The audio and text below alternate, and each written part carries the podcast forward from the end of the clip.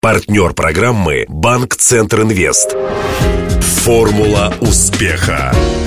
Здравствуйте, у микрофона Денис Малышев, и это программа «Формула успеха». Радио Ростов готовит ее совместно с Ассоциацией выпускников ЮФУ к столетию вуза. Сегодня у меня в гостях Наталья Чекалина, иллюстратор детских книжек и выпускница ЮФУ, а еще, наверное, самая улыбчивая художница Азова и Ростова. На ее картинах все всегда абсолютно счастливы – как сохранить хорошее настроение, несмотря на хамство и неустроенность вокруг? Как с помощью кисти и холста заставить улыбаться и детей, и взрослых? Все это в интервью с моей гостьей. Как мне кажется, лучшей формулы успеха для понедельника не найти. Ну, судите сами. Для справки. Наталья Чекалина. График, живописец, член Союза художников России. Живет и работает в городе Азове. Окончила училище имени Грекова и худграф пединститута ЮФУ. При этом, вопреки классическому образованию, тяготеет нестандартной экспериментальной манере письма. Окончательно фирменный стиль Чекалина сформировался с рождением сына в 2009 -м. Наталья хорошо известна прежде всего как детский художник. Много иллюстрировала для ростовских издательств, также сотрудничала с киностудией «Петербург». Помогала рисовать персонажей для мультсериала «Смешарики». Первая персональная выставка Чекалиной состоялась в 2011 -м. А в прошлом месяце в Ростове с успехом прошла ее выставка «Розовая кошка». Картины Чекалиной хранятся в частных коллекциях в России и за рубежом. Интервью. Наталья, на всех ваших картинах ваши персонажи улыбаются. И вот такое ощущение, что они абсолютно счастливы. Ну, какие герои, наверное, таков и художник. Вы всегда счастливы? Просто я никогда не рисую в плохом настроении, наоборот, рисую в хорошем, в таком, ну, потому что в плохом настроении у меня ничего и не рисуется, на самом деле. А еще много на ваших картинах кошек. И выставка, которая прошла недавно в Ростове, так и называлась «Розовая кошка». Откуда такая любовь к кошкам? Я бы не сказала, что я очень сильно люблю кошек. Просто так сложилось, что я рисую какими-то сериями. Была серия кошки. А еще мне попадались русалки и кентавры. Да, кентав... кентаврочки. Любите сказки, мифы? Конечно. У меня еще еще есть такое направление в вакханалии. Это уже для взрослых? Вообще, я зрителя своего вижу, это не обязательно ребенок. Это как бы человек взрослый, который ребенок в душе. То есть, ну, все мы же где-то там внутри храним это ощущение детства. И мне кажется, что любой человек адекватный, глядя на мои картинки, может вернуться немножко в детство и порадоваться. И понятно, что ну, на любую картину, когда каждый человек смотрит, он видит там именно, ну, мое личное ощущение, видит именно свой опыт, свою жизнь, да, какую-то то, что он прожил жил, он там, ведь, может, даже художник не это имел в виду. Была интересная ситуация. Мы ездили на выставку в Москву, и много людей узнавали своего внука. Там вот одна подошла, говорит, это же Ванечка. Там. Потом девочки подошли и говорят, а это там наш племянник. А другие говорят, что это, это наша там сестра. То есть в каком-то персонаже видели и мальчика, и девочку, и в то же время, ну, как бы, ну, своих. Мне это очень понравилось. Вот так. Сложно это иллюстрировать именно детские книги? Мое мировосприятие такое, что то, что я хочу изобразить, я это вижу. И когда я ну, где-то иду по улице, ну, как бы набираются какие-то образы доп- дополнительные. То есть, вот, например, есть задание, да, там стишок какой-то детский или еще что-то. Как бы придумываешь композицию, да, там ну, ситуацию какую-то, и вот наполняешь характером. Мне, мне это очень легко. Может быть, у меня какое-то немножко детское восприятие, но и я примерно представляю, как было бы интересно интересно ребенку, что конкретно там рассматривать. Ну, вот mm-hmm. как-то так, да. Сейчас иллюстрации, которые я делаю, ну, как я считаю, что это все-таки ну, мой собственный заказ, то, что я вот эти вот э, авторские картинки делаю вот эта легкость, которая кажущаяся легкость, я делаю картинки очень быстро. Я могу их рисовать в маршрутке, потому что я из Азова езжу почти каждый день. Там еще где-то. Ну, вот именно эта легкость, она благодаря тому труду на самом деле появилась. То есть это не, ну, как бы не, не, нельзя сказать, что каждый может взять так эту ручку гелевую быстренько нарисовать. Причем тоже есть особенность, что я рисую без карандаша, без резинки, просто гелевой ручкой э, с какими-то погрешностями, но ну, если меня не устраивает, я беру новый листик, а если как бы устраивает, то эти погрешности работают на характер, на образ. Просто вспоминаю, что я чуть ли не в первом классе вообще общеобразовательной школы рисовала какие-то шаржики, э, когда там обижались на меня. Вот. Дети, за что талантливо получалось. Да, я, я это вспомнила прям неожиданно.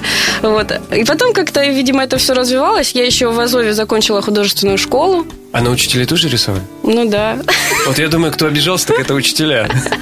Ну, не знаю.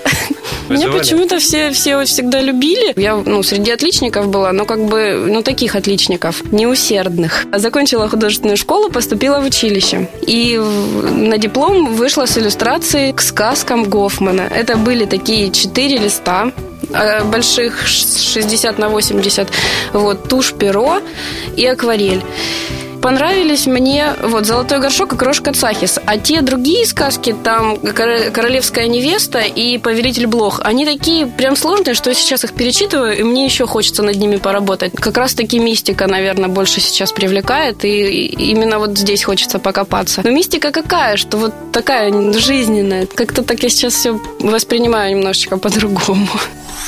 Живопись – это не просто срисовал похоже, а на самом деле это живопись, это какие-то отношения цветовых пятен, которые ты составляешь. Ну, нельзя сказать, что как математик, потому что я не математик, но это наука какая-то. Вот, вот сейчас я понимаю, что это наука, составление цветов, и она очень сложная. Если раньше я думала, что нарисовать похоже, и все, и это круто, то сейчас я думаю совсем по-другому. Я думаю, что круто опять же, на данном этапе, опять же, лично для меня, показать то, что я чувствую цветом, какие-то эмоции показать цветом. Ну и опять же, плюс характер, опять же, плюс мое вот э, ощущение какого-то детства перенести, чтобы зритель почувствовал это и получил этот заряд. То есть... И ну, улыбнулся. И улыбнулся. И... Да, и ушел с выставки счастливым. Улыбнулся и счастливым, это можно сказать, что прямо высшая цель. Я просто заметила, что я вот стою со своими картинами, да, там, с этими, с открытками, и люди, которые вот улыбчивые такие, которые с хорошим настроением, они почему-то все ко мне подходят. Те, которые угрюмые, которые как-то это, это не касается, они как-то обходят стороной. Мне вот любопытно, как человек, который, конечно, далек от художественного рынка, как вообще формируются цены на картины? Для меня очень сложный вопрос этот, потому что я не могу загибать цены большие, да. Ну, а деньги нужны, понятно. Но я бы не хотела сейчас все вот именно в деньги, в цифры переводить. Я хотела бы рассказать вот про свои ощущения. Вот бывает картина, которую ты нарисовал, у меня просто есть такая картина, ее бы уже и хотели купить даже, но я не могу с ней расстаться, потому что я вот вижу в этой картине свой какой-то этап, который еще ждет. То есть э, это такая переходная картина, которая, возможно, э, ну, родит какую-то серию. И вот я на нее постоянно смотрю, любуюсь, она мне очень нравится, и я ее прямо ни за какие деньги от себя не могу оторвать. Вот. Есть какие-то картины такие, которые ну, можно сказать, что они, ну, ну не то что мимоходом, они, я какую-то задачу поставила, я, я решила эту задачу в картине, порадовалась. Такие как бы, ну, легче продаются, а есть такие, которые прям... Я не скажу, что я там долго выстрадала ее, просто нет, она вот, она о чем-то таком, то, что я еще пока не поняла. Вот, но она там есть. Я как бы ее храню. Такая картина вдохновения. Да. А если не секрет, э, о чем она? Нет, не секрет, она была на выставке, это малыш и Карлсон. А что еще вдохновляет вас? Вот э, обязательное условие для того, чтобы начать рисовать, это хорошее настроение. А что-то еще? Может быть, э, особая музыка? Может быть, чтобы был тишина и покой, чтобы никто не отвлекал? Может быть, не знаю, книжку полистать любимую? На самом деле, толчок такой, что вот уже надо, уже созрело где-то в голове. Причем это может быть что-то очень-очень такое собирательное. Вот я что заметила за собой. Пошли к врачу со Степаном в детскую поликлинику. И я сижу, обычно, вот обычно бывает, люди приходят такие мрачные, ну, в больницу пришли, все, там, там страдают, короче. А я как бы смотрю, дети, там, дети приходят с родителями, а у меня в голове сейчас там серия детей. И я наблюдаю именно за лицами. Вот, ну, короче, работаю. Работаю, я в процессе. Но это имеется в виду, что вы не рисуете, вы просто работаете, что называется, глазами, памятью. Собираю, да. А потом, когда уже все это собралось в, в голове, я уже сажусь и рисую. И меня уже ничто не может уже отвлечь. То есть даже если я отвлекаюсь именно физически, то ну, морально я там. То есть я, я работаю. Не то, что меня что-то должно настроить, меня ничто не может отвлечь. И сейчас я работаю над одной картиной, можно я расскажу? Конечно. Это, на мой взгляд, очень интересная картина. И там домик на дереве. Там сидят человек, наверное, восемь. Немножко как в гнезде. Дети не пьют чай. И у одного мальчика птенчик в руке. То есть там как бы какие-то символы. И, и очень очень интересно по композиции. Мне кажется, что это вот э, обычно у меня несложные композиционные такие решения, а это очень сложное такое такое построение, вот именно самой картины, мне кажется, что, опять же, тоже какой-то новый этап. Ну, а это подсмотрено было где-то? Образ собирательный, возможно, из каких-то впечатлений детских. Мне кажется, что надо посмотреть Петрова Водкина, когда у него там, ну, там с высоты птичьего полета, там тоже вот эти сложные штуки, то есть как-то я ну, в какой-то момент, может, доросла до, до восприятия до такого, и надо посмотреть и научиться. А еще, знаете, какая ситуация была?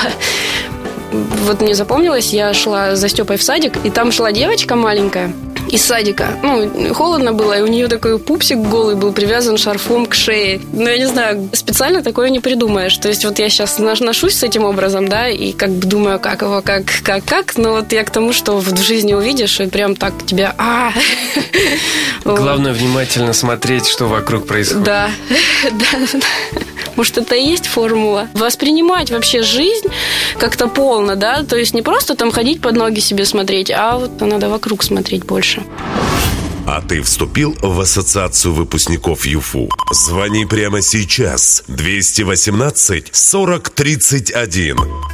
Напомню, героем программы «Формула успеха» в этот раз стала художница Наталья Чекалина. Беседовал с ней Денис Малышев, помогали в создании программы Александр Стильный, Александр Цыбенко и Александр Попов. До новой встречи завтра в это же время. Формула успеха. Партнер программы «Банк Центр Инвест». Ваш бизнес набирает обороты, проходит опасный поворот. Теперь нужно получить кредит и вырваться в лидеры. Пока конкуренты буксуют, воспользуйтесь кредитами банка Центр Инвест. Оперативные решения с учетом особенностей вашего бизнеса. Банк Центр Инвест ОАО КБ. Ускоряем ваш бизнес. Телефон 2 300 300.